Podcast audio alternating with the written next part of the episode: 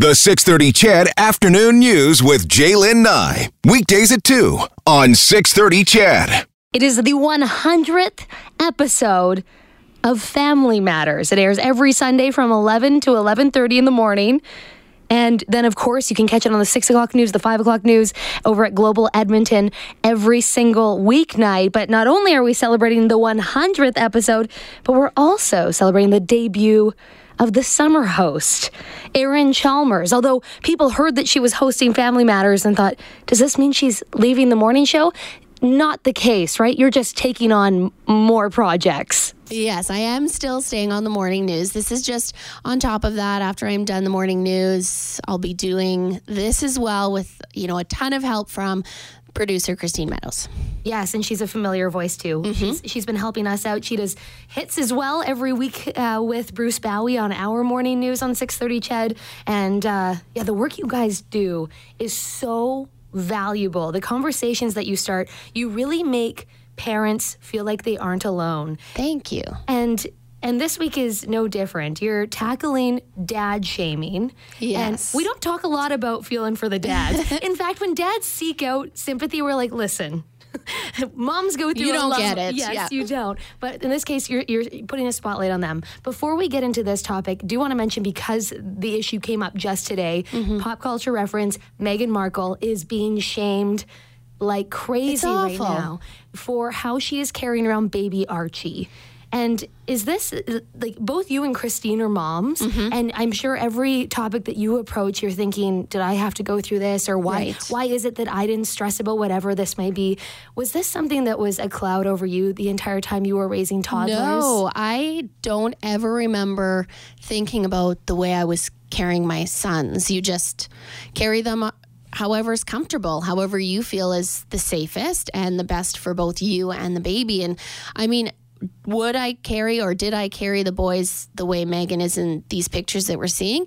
Maybe not, but that doesn't mean that I was doing it the right way and she's doing it the wrong way. Like it comes down to how the mom feels most comfortable. And I don't really see anything wrong with how she's carrying him. She obviously knows that his head is comfortable. It's not going to flop back. And even if it did, because I have a feeling that's what most people are saying is that her, her hand should be on his head. But e- moms have instincts just like dads.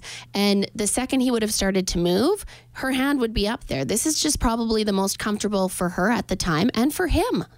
Just so uh, because people don't have the image in front of them, literally, she looks like she's holding a baby. She's got her hand kind of wrapped around the side of his head, and he's up against her chest. She's being criticized for not having a hat on him, criticized for looking uncomfortable as a mother, like she doesn't, she shouldn't be a mother, and she's being attention seeking and being out in the public with him. It's crazy. I just don't understand when society turned into this I know better than you know sort of reaction to everything.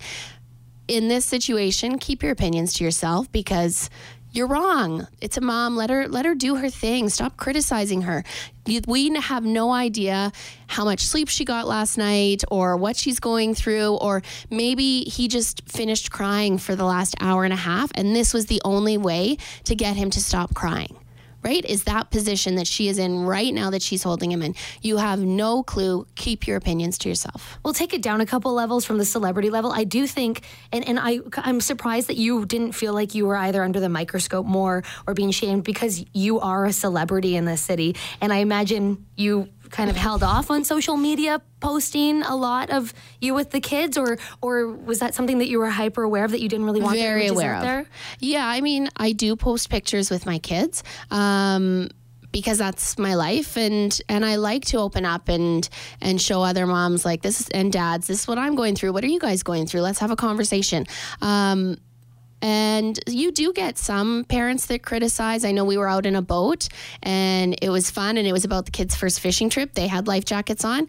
I did not have a life jacket on. It was in the boat, but it wasn't on me. Touche, my bad. You're right. I should have noticed that. Some parents made comments. I get it. Um, and that's valid and I'll, I'll take it, right? But you definitely have to be careful. And I am super sensitive about what I post.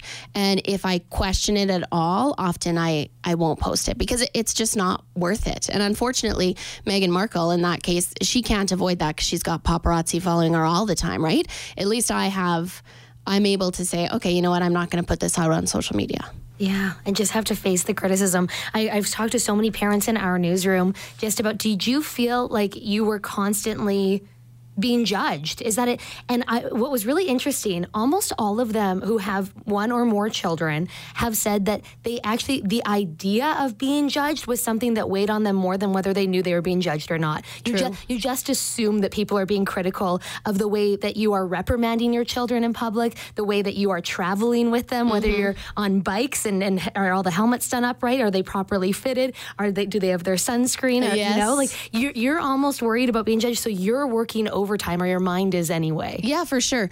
I, I mean, it's hard, but I, I do think that it is the minority, those people that are judging and and picking out your flaws. I think for the most part, um, at least in the mom world, we stick together. I have a lot of moms that I've met through social media that I only know through social media that are supportive and encouraging and laugh when you go through tough times with your kids or you know your kids run into a the corner of a wall and they get a black eye and you're like oh my gosh did i fail him as a mother? No your child should know that that island that has been there forever does not move. He should probably watch out for it right? Like i think that we also are getting really good at encouraging each other. So it's a matter of just trying to silence or, or just not focus on the negative comments because we are our worst critics. Moms are our worst critics. There's no one that can make us feel or make us question ourselves more than ourselves. So don't focus on those people. Try and take the positives that you get from others. That's that's what I try and do. Moms, I think, have had more time to develop communities and support. Mm-hmm. Uh, typically, the one taking the maternity leave over the paternity leave, and that's where I think dads probably have some catching up to do now. There's there's fewer daddy groups out there. I would suggest. I have a friend who that's his thing that he does with his daughter. He goes to ev swimming lessons, and she's two years old, and he's the only dad in this group. And it's all moms, and they're all doing the Mm-hmm. splashing and the the songs and and all of that. But for him, trying to build that community is a bit of a challenge. We spent a lot of time talking about mental health for mom and supports for mom and, Yeah. and, and having that social community. In this case, this week, you're, you're basing this on some poll results, a survey that was done about how dads are feeling with, with the spotlight being on them. Yeah, and specifically around what we're calling dad shaming. So basically, you know, criticizing how a dad is being a dad, how his parenting is. And surprisingly, 44% of those respondents, when it came to who was dad shaming, it lands on the mom. It lands on the partner of that dad, um, which, you know, as a mom makes you me step back and think, wow, am I doing that? I didn't realize that I was doing that because I think a lot of us moms think that when we say to our our partner, "Oh no, you know what? You should do it this way," or "Oh, you know what? Let's put that on him instead of that jacket because this one's warmer and it's cold outside." We think we're helping.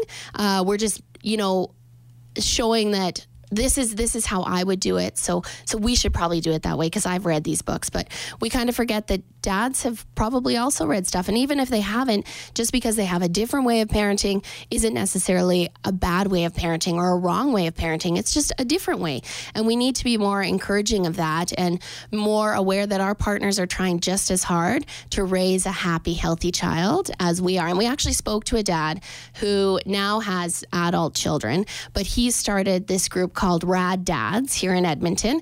And it's about helping and mentoring young fathers because, like you said, there aren't a lot of places for dads to turn. So that's just one option. Well, we always assume that when things get tough, it's babies going back to mom. Yes. And that's not always the case. That's not always the situation in the household. And sometimes dad wants to be able to handle things on his own. But uh, the one thing that I have found really funny, speaking with my boss, Sid Smith, he has talked about raising his two boys. And when his wife was out of town and he had to pick up the kids from daycare or from school, moms jump to attention. They're helping buckle them in. They're organizing play dates, and he'd find himself with a weekend, and his kids are off at sleepovers.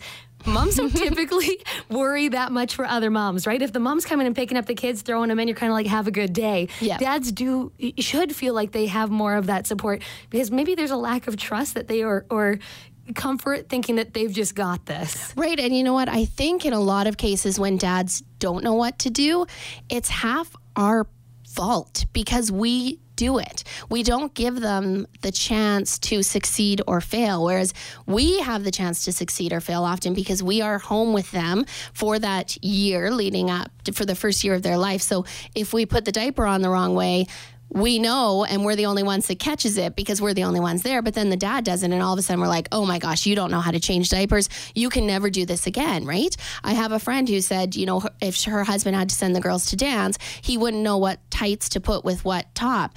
And maybe not that second but we have to realize as moms if we give them the chance they'll figure it out. And you know what? They might actually come up with a better way to do something than we will. As much as it's hard for us to admit that, that's just the truth. And I think too, it comes down to confidence, right? It's a lack of confidence that we have. So things that we know are right, we push it on them because it's our way of saying, no, no, no, like I've at least figured this part of parenting out. So now I'm going to push it on you. And we just need to take a step back and let dads be dads. They're, they're just as capable as moms are. Thanks so much. Thank you. That's Erin Chalmers. The 100th episode of Family Matters goes at 11 a.m. Sunday, right here on 630 CHED.